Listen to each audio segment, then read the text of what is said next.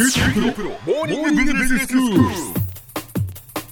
日の講師はグロービス経営大学院の松岡彩子先生です。よろしくお願いします。よろしくお願いします。えー、先生はメンタルヘルスを専門に研究なさっていて、えー、職場でのストレス、はい、人間関係、えー、メンタルヘルスのお話をしていただいているんですが、今日はどういうお話でしょうか？はい、心を平安にしておくにはやはり自分をよく知って、えー、受け入れるということが大切ですということについてお話ししたいと思います。はい、自分を知って受け入れる、はい、自分のことって意外とそうなんです、知らないというか、はい、あんまり考えないですもんね普段。そうなんですよ、えー、あの何か事例があって、この人の今心理状態ってどうですかとか言うと、皆さんああだこうだすごく意見が出るんですけども、はいはいはいはい、じゃあ自分はどう思ってますかって言われると急にこう口重たくなるというか、人のことはよく見えるんだけれども、はい、っていうことですね。そうですね。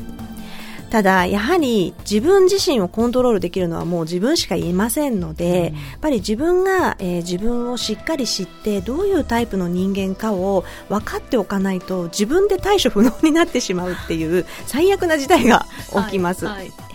で、あのビジネスシーンだったりとか、まあ、人生生きていく中で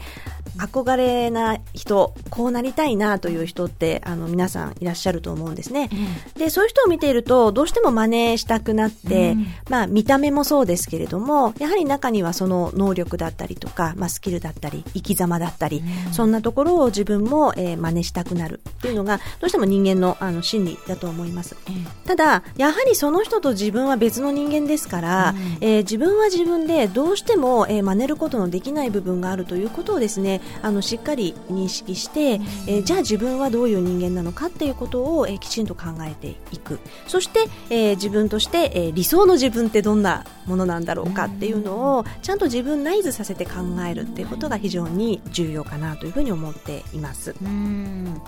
自分を知るためにどういうことをしていったらいいんですか？えー、よく私が、まあ、自分でやったりとか、はい、あとアドバイスしてよかったと言われるのは、一、うん、日の終わりに今日の感情を、えー、一言で表してくださいというふうに言ってます。例えばまあ大体楽しかったかな、はい、とか、えー、なんかずっとイライラしてたなとか、すごいムカついた、うん、だったりとか、うんうんまあ、そんなことを、うん、あの日記を毎日書こうと思うと非常に負担なので、はい、あの今日の感情を、えー、一言でというふうに形容詞を残していくっていうことをさんびゃくろくじゅうごにちやっていただくと、はい、大体自分の気分のムラみたいなものが分かってくるんですね。なるほど。面白いのが、あ、自分の落ち込みってまあ続いてみっかかとかまあそういったことが分かってくるので、実際に落ち込んだ時も、うん、みっかぐらいっていう風に思えるっていうところがあったりします。え、一回じゃあやっぱり自分がそのさんびゃくろくじゅうごにち、まあ、どんなリズムかじゃないですけど、はい、そういうのを知るためにも今日の感情はこうだなっていうのを残すっていうことですね、うん、そうです。あの多分皆さんいちにちにいっぷんたりとも自分のことを考えずに寝たことって結構あると思うんですね、うんうんうん、これやると嫌顔でも朝からの自分を思い浮かべるんですよ。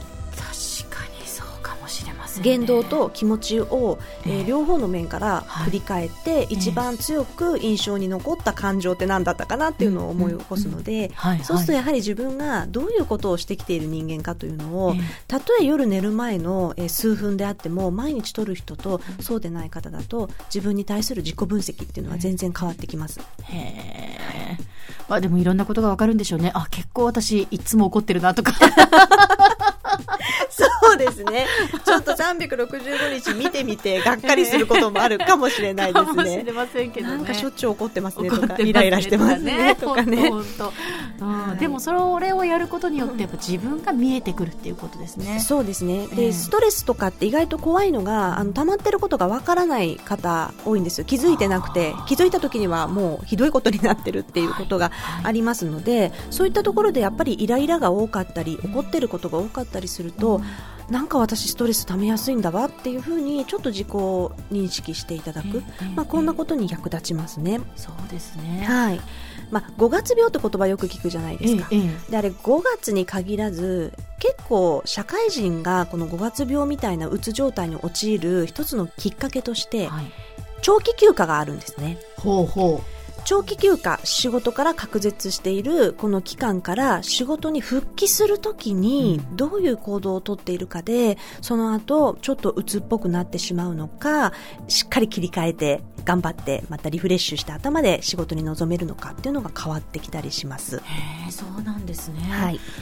私が実際に聞いたケースですけれども、えーまあ、その方非常に真面目 で, で、今スマホでも会社のメールが見れたりしますよね、はいはい、仕事の状況が分かったりとか、えー、で、まあ、こういうものもやっぱり休みの時もちょこっと気になってしまう。うん、ただ一緒に旅行に行った友達が休み中なんだからさ、仕事のことなんか一切忘れようよと言って、うん、ちょっとメールとか見てるとまたって言われてしまう、はい、こうバカンスの気分崩されてしまうみたいなことを言われて、えー、すごく我慢してたらしいんです、はい、でそうなったら休みの最終日、次の日会社に復帰できるかがもう不安で不安でたまらなくなって、結局夜メールを見始めて、溜まってるメールをぶわーって見始めて、まあ、当然ながらいろんなことが流れてますよね、はい、日常、はい、それにこう追いつけない、はい、でもう追いかぶってしまって、ええ、次の日もう会社に行くとき当然ながら寝不足ですし、はい、なんかもうよくわからないことも起きてたりしますし、ええ、そういったところでこうなかなか仕事に乗り切れず、しばらくいっしゅうかんぐらいものすごいしんどい思いをして、具合悪い思いをしてしまったというケースを聞きました。そうですか、はい、じゃあそれもやっぱりその人によるというか、そうなんです、ケースバイケース、はい、その自分がどういう性格なのかっていうのを、はい、やっぱ知っていると、やっぱり自分はいくら休みの時とはいえメールを確認したりした方が精神的にいいんだと、はい、そうなんです。なのでお友達は、ええ、例えばそのもう早朝に成田に帰ってきて、うん、そのまま着替えて会社行くわよぐらいな感じでもすぐに仕事に切り替えられる人なのかもしれません、うん、でもその方は違うので、うん、その人と同じようにやっていたら逆に無理が溜まってしまうわけですね、うん、なのでやはり自分はどういう人間なのかっていうこと、どういう感情を持ちやすいのか、うんまあ、その方はやっぱりちょっとした変化にもこう不安に感じやすい人なので、うん、変化をあらかじめ、えー、察知しておく、こんな環境を用意しておく必要があったんですよね。自分を知ることで、だから自分に合ったやり方ができるっていうことですもんね、はい、そうですね、はい、では先生、今日のまとめをお願いします。はい、えー、日々自分の生活を振り返ってみることで自分のタイプをよく知ってください。で、その自分を受け入れて今後の、えー、自分の生き方を考えていただければと思います。今日の講師はグロービス経営大学院の松岡彩子先生でした。どうもありがとうございました。ありがとうございました。